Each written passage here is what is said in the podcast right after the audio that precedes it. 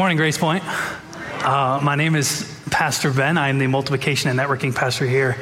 And I get to continue in our Philippians series. And we're going to be in Philippians 2. So if you have a Bible, phone, open up and you can get ready and we'll, we'll go through that together. But before we get there, think of a time, if you can, or a moment, especially in your closest relationship, uh, where you just had a disagreement, where you weren't on the same page. I mean, it could have happened this morning coming to church, right? This last week, me and my wife, we've been married 13 years, um, she was bringing me home from a doctor's appointment. And as we were coming out of the parking lot, she turned left, and it was the wrong way because we'd always turned right. And I think we'd always turned right before because I'm the one who usually drives. And so I look at her and I go, Why? Why did you turn left? She goes, I don't like going that way. We've never had this conversation before. So I might, like, my wife is the most efficient person I know. And turning right is the fastest, shortest way to get home, which was the goal. We had the same goal. We knew where we were headed, and it was home. But she went left, and I just couldn't understand. So I asked her questions. I just didn't get it. We have disagreements, right? Even with our closest relationships.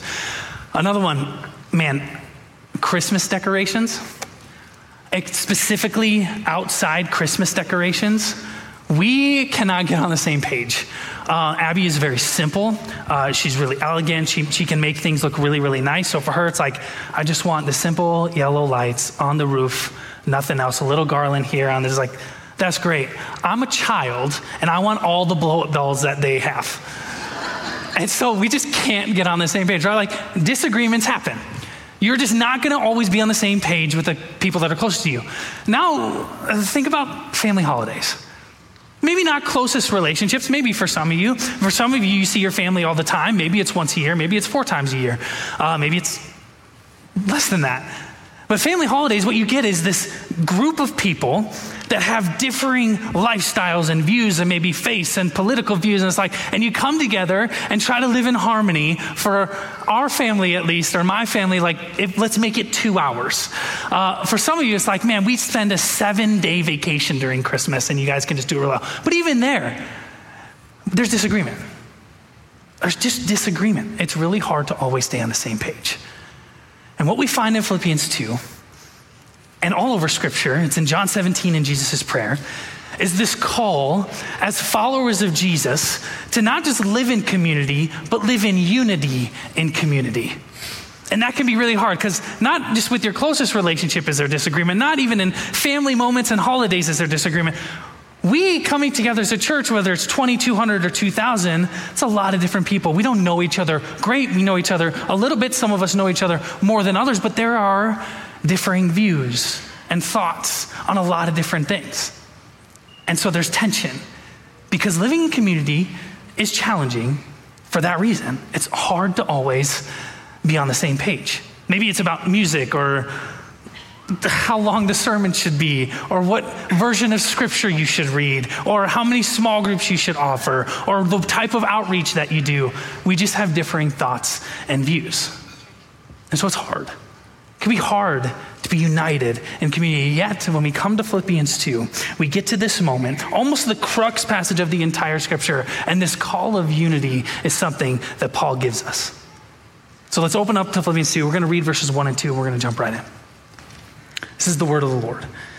Therefore, if you have any encouragement from being united with Christ, if any comfort from his love, if any common sharing in the Spirit, if any tenderness and compassion, then make my joy complete by being like minded, having the same love, being one in spirit and one in mind. Paul calls us to this idea of unity and community, and that's where we get our big idea for the entire morning. It's this modeling our relationships with one another after Jesus will lead to a unified community. As we look at the opening verse here, uh, there's the word therefore. I don't know if you've heard this in church before, but if the word is therefore, you're supposed to stop and see what's it there for. And last week, Pastor Aaron talked about this idea as followers of Jesus, we were gonna, we're gonna face opposition and we're gonna experience hard seasons and there's gonna be suffering in our life. And so, what does it look like to persevere through that? And one of the things that Paul calls the followers at the Church of Philippi to do, and us as followers of Jesus, is in verse 27 of chapter 1, he says, I want you to live a life worthy of the gospel of Jesus Christ. And, so, where Paul in, in, verse 1 here, chapter 2 says, therefore, he's coming back to a continued encouragement of what it looks like for us as followers of Jesus to live a life worthy of the gospel of Jesus Christ. Eh, Paul, in his encouragement, as Pastor Aaron laid out last week, is there's a reality where in your life as a follower of Jesus, you're going ex- to experience threats. They're going to be very challenging. They're going to do a lot of things that God's going to work in that you can't go through alone. And a lot of the threats, or some of those threats that the Philippian church for sure dealt with and that we will deal with, are external threats. Threats kind of outside the church. Threats from people who maybe don't know Jesus, who don't understand our faith. And he says, You're going to persevere through those because God is going to work within that in your life. And then he gets here to chapter 2. He says, as you have experienced those threats, as you've walked through opposition, as you continue to do that, there's things that you've experienced. And so he says, therefore, these are things not that when you experience them, but that because of a life transformed with Jesus you have experienced. He says, you've experienced encouragement in Christ. You've experienced comfort from his love. You've experienced fellowship with the Spirit. You've experienced tenderness and compassion. And this Greek word for tenderness, sometimes the Bible says mercy, it is this literal, like, tender emotion. It's the softening of the soul within you to be able to experience and live a life with Jesus and experience what he has for you. He's like, when you say yes to Jesus, and as you pursue him in community with each other, and as you even go through suffering and opposition, these are the things that you have and will continue to experience. So he says, You've experienced these great things encouragement, love, compassion. It says, Since you have experienced those things as followers of Jesus, make my joy complete. Make my joy complete. Another version says, Still my soul. And this is the call. He says, Be like minded, having the same love, one in spirit and in mind. And the implication here is that there was most likely a growing problem. There was a growing problem of disunity in the church. And in chapter four, Paul actually names names. And I'm not going to name those names because I don't know how to pronounce one of them. Uh, but he names names like there's disunity here. And this disunity is going to not just cause distraction, but has the ability and opportunity to destroy what Jesus des- desires to do in your church. So be like minded, be united. And this united is it's a state of oneness or being in harmony or, or being in accord with one another. And what's really, really difficult about unity is I think that we make it more difficult and harder than it has to be. When I was younger, my grandma, uh, who, who, passed away a few years ago, she loved the Peanuts cartoons. Uh, and, she would save newspapers. And when I'd come for Thanksgiving or to stay at her house, we would read them together. And I didn't understand them because I was too young, but she would laugh and she loved them. And as, as I was prepping for this week, I found a Peanuts cartoon that I felt fit really well with kind of how we view unity sometimes. And so we're going to throw it up. Um, this is Lucy and Linus, who have a very destructive, unhealthy relationship. Um, and Linus is watching, is watching a TV show. And Lucy comes in, really aggressive, and she says, Switch the channels, I want to watch my program. Uh, and ultimately, Linus goes, What authority do you have to be able to just come here, I'm watching TV, to be able to say, Switch the channels? And the most aggressive yet poetic threat I think I've ever heard. She goes, These five fingers, individually they're nothing, but when I curl them together like this into a single unit, they form a weapon that is terrible to behold. so aggressive. And so Linus, like probably always, like, I don't want to be punched in the face by this psycho. Um, I says, All right, what channel do you want? Switches to channel. And as he walks away, he sighs and he looks at his hand. He goes, Man, why can't you guys get organized like that? and I think this is how we see unity sometimes. Is I think what we actually end up doing is we mistake uniformity for unity. We make it more complicated than it needs to be to come together as one and live in the way in which God intended. You see, uniformity is when we think and say, like, we all have to have the same convictions, the same theological, doctrinal interpretations uh, interpretation of Scripture. We have to love the same and look the same and speak the same and dress the same. And that's uniformity. And then that's control where every single person has to do the exact same thing in the same way. And what Paul is saying, like, that's, that's not unity, but I think, again, why we make unity so difficult is that's how we think. It's, man, well, when they don't have, well, my pinky has a different theological conviction than my finger, how can, we can't come together? It's impossible. Well, what Paul is saying, this call of a community to come together and be united, having the same love, being one in spirit and purpose, He's saying our unity is not based on having the same convictions or holding the same doctrines. It's not sameness, but oneness. Not uniformity, but unity. Paul is saying we are not identical, and that's actually a really great thing. Because in our diversity, as a church, we can share the same overarching passion, goal, and purpose. And indeed, we're supposed to pursue that. And that same overarching goal and passion and purpose is to pursue Jesus with everything that we are. And in our own pursuit of Jesus, there's going to be moments and times where we're going to have different convictions on what it looks like for us individually to follow Jesus. Where we get into trouble, and I think sometimes where we think unity is supposed to happen, is when I placed my convictions that are not necessarily black and white in Scripture. There are black and white things in Scripture that, yet, we are supposed to pursue and do. And then there's some things, like if you ever read 1 Corinthians 1, or 8 through 10, that are just gray. How are you supposed to deal with food? He's talking about to the church in Corinth. Like, there are things that are just gray. But as I'm following Jesus, I, I remember when I was uh, 20 years old and I came to know Jesus, I had different black and white convictions back then than I do now because I needed it back then to pursue Jesus well in my maturity, as I've grown up, as I've relied more on Jesus, as I know who I am in Christ, there are things that I see back then that I saw as black and white that just right now are really, really gray.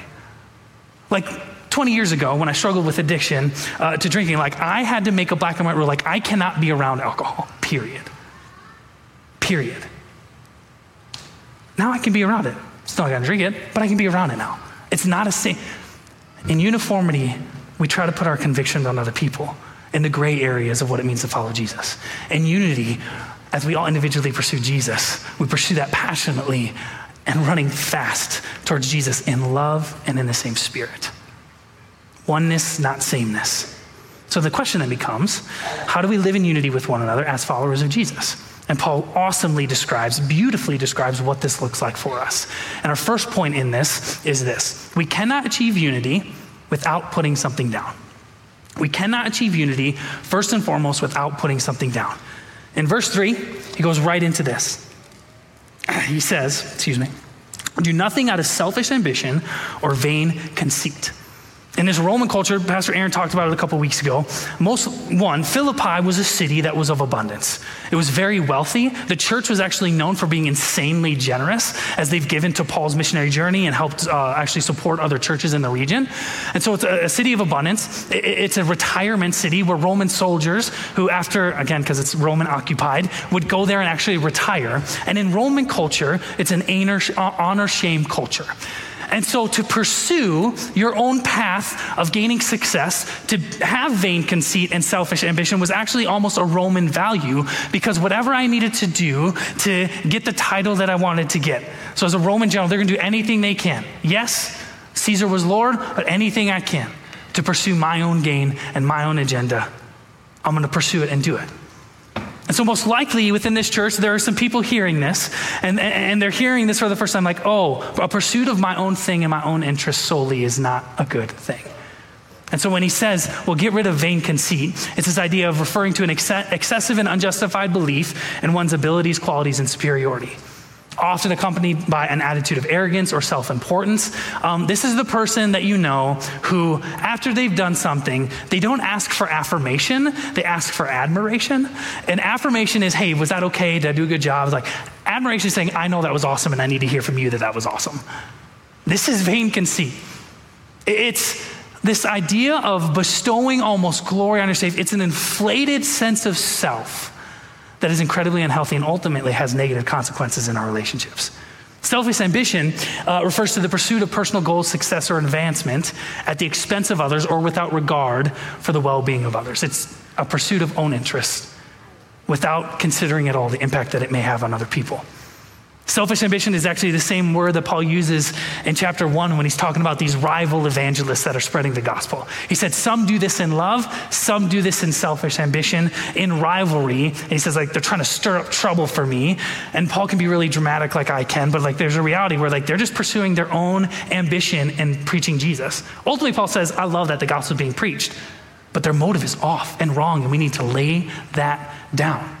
And this even idea of rivalry or selfish ambition is this in order for me to gain something, then someone else has to lose. That's selfish ambition. He's saying we need to lay that down. Then we get into what Paul is encouraging. He says this at the end of verse 3 Rather, in humility, value others above yourselves, not looking to your own interests, but each of you to the interests of the others. Point two is this we start seeing unity by pursuing humility. That's the title of the sermon today. It's unity through humility. We start seeing unity as we start pursuing humility. And he says, in humility, value others better than yourselves. The ESV in verse 4 says a little different. It says this It says, Let each of you look not only to his own interests, but also to the interests of others. I think when it comes to humility and pursuing humility and what that looks like, we have definitions kind of off a little bit. Like we've all heard the phrase, uh, humility is not thinking less of yourself, but thinking of yourself less. And I think that's halfway there. I don't think that's the full picture yes, I shouldn't think less of myself, but also there's an idea here, and what Paul is saying that I also, sh- it's not that I shouldn't think of myself less, it's because we're humans, we're just going to think of our own interests. And I think when we've heard this language of, man, I just got to think about myself less and think about others, what we end up getting to sometime is this self abasement, self deprecation of, I don't matter anymore. All that matters is other people.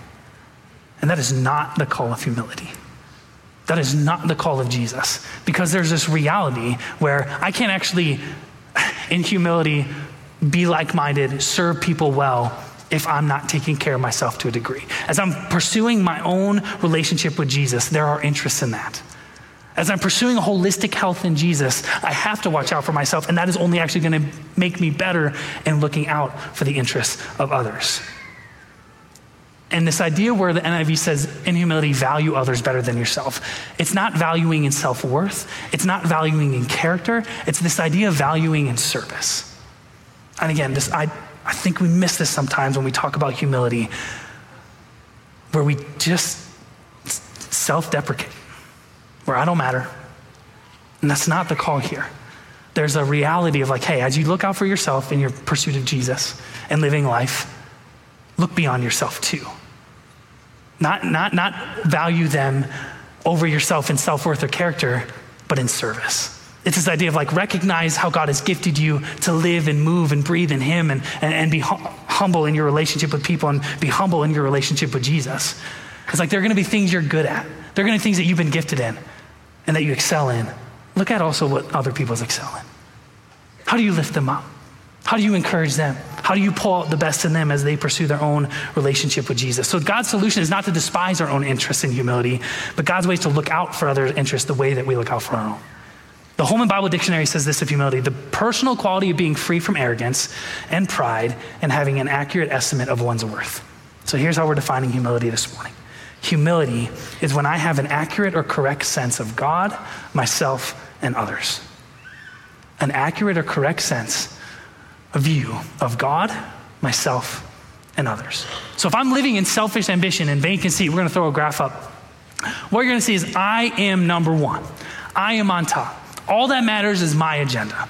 All that matters is what I want to have going. It's really, really easy to see this in people, um, both in the church and outside the church, when it's obviously like they are only looking out for number one. And when I'm at the top, when I have this inflated view of self, when I have a false view or a wrong view of who God is and who other people are, I am just imposing my agenda on other people. But the call of Paul here for us as followers of Jesus and the call towards Christ is in humility, we actually switch it and we have a correct and right view of God, ourself, and others, where God is on top. And we have to make this shift in our mind to get there. Because I think we're continually tempted with pursuing our own gain, our own agenda, even in the church. Even in the church. Because I think sometimes, in service to other people, maybe in trying to pursue unity and trying to be humble and wanting God to be glorified and wanting Jesus' name to be known, we serve in such a way that actually is pursuing our own angle or agenda without us even knowing it. Like if you're always angry and you serve in the church and you're just like mad about it because it's not done the right way, I think there's aspects of that, and there's something in our soul there it's like, I'm kind of serving my own agenda as I serve God. It's really hard to see in the church, but it's there. Where if I have a correct view of God, of his worth and worthiness and holiness and power, he's going to be on top. And it's not that he's not there, it's sometimes we live our life like He isn't. And so when I have a correct view of God and a correct view of myself, when I come to this moment of realization, man, like my thoughts are not His thoughts, man, my ways are not His ways. I have no other choice but to, in humility, surrender and submit underneath His agenda and lay down my own. In humility, I'm surrendering and submitting to God's agenda and His ability to move in my life and the life of those around me. And the implication of the, in that is I'm going to serve other people. It's just going to happen. As I continually, day after day, in surrender and submission to God's agenda, His purpose, priority in my life, the Holy Spirit will move within me to continue to create me who I was created in Christ to be. In surrender and submission every single day, God is moving. It is ultimately over and over again saying yes to, who, to becoming who I am in Christ. And in that, there is this correlation of readiness of service for the betterment of others, a willing to serve others. That is the outcome. Because when I have a right view of myself that I need God, a right view of God that He is there for me and loves me, a right view of others that, hey, we're on the same page and we're here for each other. I want to serve you, help you become, become closer to Jesus and know Him more. The Holy Spirit will, in, in us, create this sense of humility. It's not something that we can do on our own. Um, there's a story during World War II, Hitler commanded, required all of these different faiths and religions, Christian denominations, to come together. He said they wanted, he wanted them to be united or to come together in same thinking ultimately so he could control them. And one of the denominations was a Brethren Assembly. And in this assembly, about half chose to submit and go underneath Hitler and do what he said to do and think the way that he told them to think. And the other half said, no, we're not going to do it. We're going to stand up for what's right. We're going to pursue Jesus uh, and not fall underneath his dictator. And the people who chose not to fall underneath Hitler, every single family uh, at least knew someone who had died in a concentration camp. And so the war ends, and within this denomination, this Brethren Assembly group of churches, you have half these, this group who said yes to falling underneath Hitler and half who said no, and all of a sudden the war ends, and they have to come together to figure out what it looks like to live with one another. And Francis Schaeffer, who is an American evangelist theologian, he had a friend who was at this retreat where these leaders of this Brethren Assembly came together and said, Hey, we need to heal this. We need to reconcile this. So these leaders came to this retreat. And Francis Schaeffer like knew a guy who was there and he went to him and was like, hey, how did you guys figure it out? Like, what did you do? And it wasn't they got in a room and they just talked it out and hashed it out and who had the best argument and all this stuff. Two days before they even met in a group, before the leaders even talked to one another, two days at this retreat, they pursued the face of Jesus. They confessed of their bitterness and their sin. They asked for God's forgiveness. They forgave those who were on the other side. And after two days, they came together and Francis said, hey, What happened? And the friend said, We were just one. We cannot create unity on our own. But in surrender and submission to God's goodness, His agenda, and His ability to work and move individually as we pursue submitting ourselves, surrendering to Him, the Holy Spirit does a work that only the Holy Spirit can do in uniting us, that only He can do. The friend goes on to say, like, as we yielded control to the situation, as we surrendered literally the situation to him, the Holy Spirit just made us one. And they left that place, probably still not thinking, thinking the exact same way. Probably still some frustration, but united in one spirit, in one love, because that's what God does. And we sit and submit underneath him. The third point is this we must put first the mindset of Christ among us.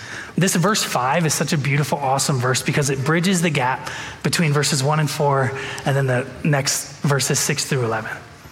Where Paul says, okay, I'm inviting you to be like minded, to, to, continue to pursue the same love in the, in the same spirit with the same purpose. And then he gives us this example of Jesus that we are to follow. But before he gets to the example, hey, listen, in order to do this well, you need to have in your relationships with one another the same mindset of Jesus. And what that means is we need to pursue and value the things that Jesus pursued and valued. Because when we model our relationships after Jesus, we will become a unified people. When I pursue the things that Jesus did, the Holy Spirit will work not individually just in my life, but corporately for us together to be united the way that Jesus prayed in John 17 and the way that Paul is calling us to here. Paul envisions this life of community being formed by the mind of Christ, which is to be formed in relationship with Jesus. And finally, the fourth point. We must pattern our own humility after Jesus. I'm going to go through. There's four things on your note guide if you have it. I added a fifth one. Um, that'll be the first one. But as we go through these next five verses, this is the way that Paul says, hey, have the same mindset of Jesus. Pursue what Jesus did in living a life of humility. And so in verse six, he says, excuse me, he says this, who being in very nature God, he's talking about Jesus, did not consider equality with God something to be used to his own advantage. The first thing that I see Jesus doing in pursuing submission, surrender to God, which ultimately leads to a life of humility, in humility, he was secure in his identity. In humility, Jesus was secure in who he was. We look at the baptism, right? Before he, he gets thrown into the desert to be tempted, he goes to John the Baptist. He says, I need to be baptized. And John the Baptist fights it a little bit. He gets, Jesus gets baptized, the heavens open up, and the Holy Spirit, like a dove, comes and falls on Jesus. And from the heavens declares this voice. And I'm going to say the NLT version, which is this. This voice is the Father says this. He says, This is my son who brings me great joy. Before Jesus does any ministry, he receives identity from the Father, knowing, like, I bring joy to my Father. Not because of my accomplishment or achievement, because of who I am. And he's filled with the Holy Spirit, and then he goes in temptation. Um, to have a correct view of ourself, to be secure in our own identity in Christ, which we talked about two weeks ago, that we are holy, set apart people. We are servants of His. We are ambassadors of Christ. It says we are ch- children of God. To be secure in our identity is a first step in, in a pursuit of humility and following Jesus' example. Um. Chesterton said, It's always the secure who are humble. And though Jesus had all the power and all the authority, he didn't feel the need to exploit it. This is our second one. Jesus emptied himself, so we need to be Holy Spirit dependent. Verse 7, it says, rather, he made himself nothing. So Jesus is God. It says, being in the very nature of God, which literally means to be the form of God, so he is God, did not count equality with God something to be grasped. So he made himself nothing. Or another version says, so he emptied himself. This is incredible. And one minute is not enough time to really explain what this means, but I'm going to try. What this means is this Jesus being God, being in the very nature God. Whatever it takes to make God God, whatever that looks like or is, Jesus is. Whatever God is like, Jesus is. Fullness of God, 100% God. And yet, Jesus didn't consider equality with God something to be grasped. Instead, he emptied himself. Jesus was God, but he willingly chose to take on the limitations of being human. In emptying himself and making himself nothing, it's not that he stopped being God. He still was God. He just chose not to use the godness to accomplish the things in which he was supposed to accomplish here on earth. He was still God, he was fully man. In the baptism, when we see the Holy Spirit like a dove falling on Jesus, Jesus lived his earthly life from that moment on being dependent on the Holy Spirit. Not choosing to tap into, which sounds really aggressive and weird, his godness. He's like, I laid it down. I'm not going to exploit it. I have every right and authority to use it because I'm still God, but I'm not going to. I'm going to be dependent on the Spirit to heal the sick, to cast out demons. And I think one reason he chose to do that, I think there's a lot. But I think one is, I think he wanted to show us as his followers that the life he lived, we are able to live through the power of the Holy Spirit. That the call to be united, which is an incredibly hard and difficult call that we cannot accomplish on our own, is possible through the power of the Holy Spirit. So we need to be spirit dependent. The next one is have a servant disposition, which Jesus had. Says uh, in the end of verse 7 by taking the very nature of a servant, he be, being made in human likeness. Um, being a servant, again, just not a cultural val- value in Philippi. To literally surrender and submit in humility yourself to God's agenda and betterment and service for others was not something that people would have pursued. Having a right view of self and others, Jesus chose, to and surrender to the Father, become a servant or a slave. He humbled himself to the lowest place for the sake of God's plan to save humanity from our sin. In humility, in a disposition of humility, having this disposition of, uh, of a servant, is to say, I'm a servant of King Jesus who's called me to serve. Next one, uh, he lived in surrendered obedience. It says, In being found in appearance, this is verse 8, as a man, he humbled himself by becoming obedient to death, even death on a cross. Um, I think sometimes our obedience will put us in places of lowliness and humiliation. And yet, it's that exact same obedience that brings ourselves closer to God and those around us closer to God. Um, the symbol of a cross in this time was the greatest form of humiliation that you could have um, by being put to death. One of the greatest forms of humiliation. And yet, Jesus, in obedience, went to the cross on our behalf. I think there's moments that we're called in obedience to serve people who are really, really hard in our life in the church. I think, I think whether it's the outside world or each other, we may look at each other like, man, why would you do that? Why would you serve in that way? Why would you make that choice? And it can be potentially humiliating. But when I have a right view of God and myself, and I start to care what really just God thinks and not what other people think, I'm able to go to those humiliating moments in service of other people for the glory of God, in submission and surrender to Him. And it's in those moments of humiliation that we actually become closer to Jesus and those around us become closer to Him as well. Jesus turned the greatest form and symbol of humiliation, the cross, into an instrument of God's power to liberate and bring freedom. And I think when we have a, sur- a, a surrendered obedience, the Holy Spirit just, again, does only what He can do. And in our obedience, we become closer to Jesus and those around us do as well. And then finally, we need to submit to Jesus as Lord. This is Jesus' exaltation, the final two ver- three verses where he says this Therefore, God exalted him to the highest place and gave him the name that is above every name. That at the name of Jesus, every knee should bow in heaven and on earth and under the earth, and every tongue acknowledge that Jesus Christ is Lord to the glory of God the Father. This title of Lord is especially significant in this letter. Um, again, this Roman colony in Philippi would have had a predominant, like very prominent cult dedicated worship to the emperor. To where literally the only people they could claim as Lord, which is like as master, was Caesar. And so, where Paul says, at some point, every name, every person, every tongue is going to confess that Jesus is Lord He's calling them in this moment to not wait for the someday, but to say yes to Jesus as Lord now. And in doing so, to go back on their claim of Caesar as Lord. He's calling the Philippian Christians to say yes to Jesus as Lord, to redirect their allegiance. And it's the same call for us today. There's going to be a time and a moment in history where every single person who's been created is going to finally acknowledge and recognize and see that Jesus is Lord of Lords and King of Kings.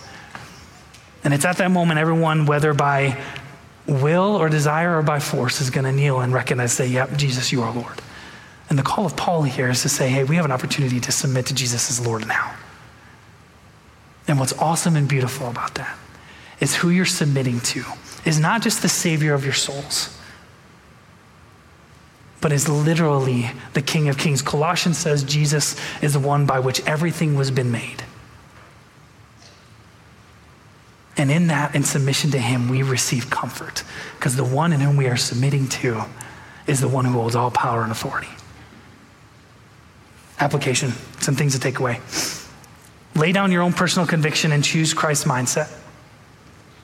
This is the pursuit of, of trying to be humble as Jesus showed us what humility is, is choose his mindset. Allow yourself to be dependent on the Holy Spirit as you serve in humility. And then finally, surrender all things to him, for him, because it's under him. And what's awesome about this morning, as the team comes up, is we have an opportunity to, to take communion together.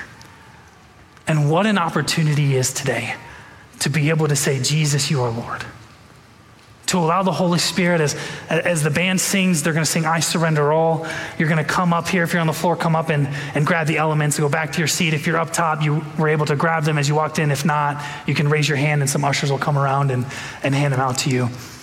But it's an opportunity for us as the band sings, as we reflect and in our own, I think, spirits and souls pray and sing the song they're singing to be able to say, Jesus, I surrender all.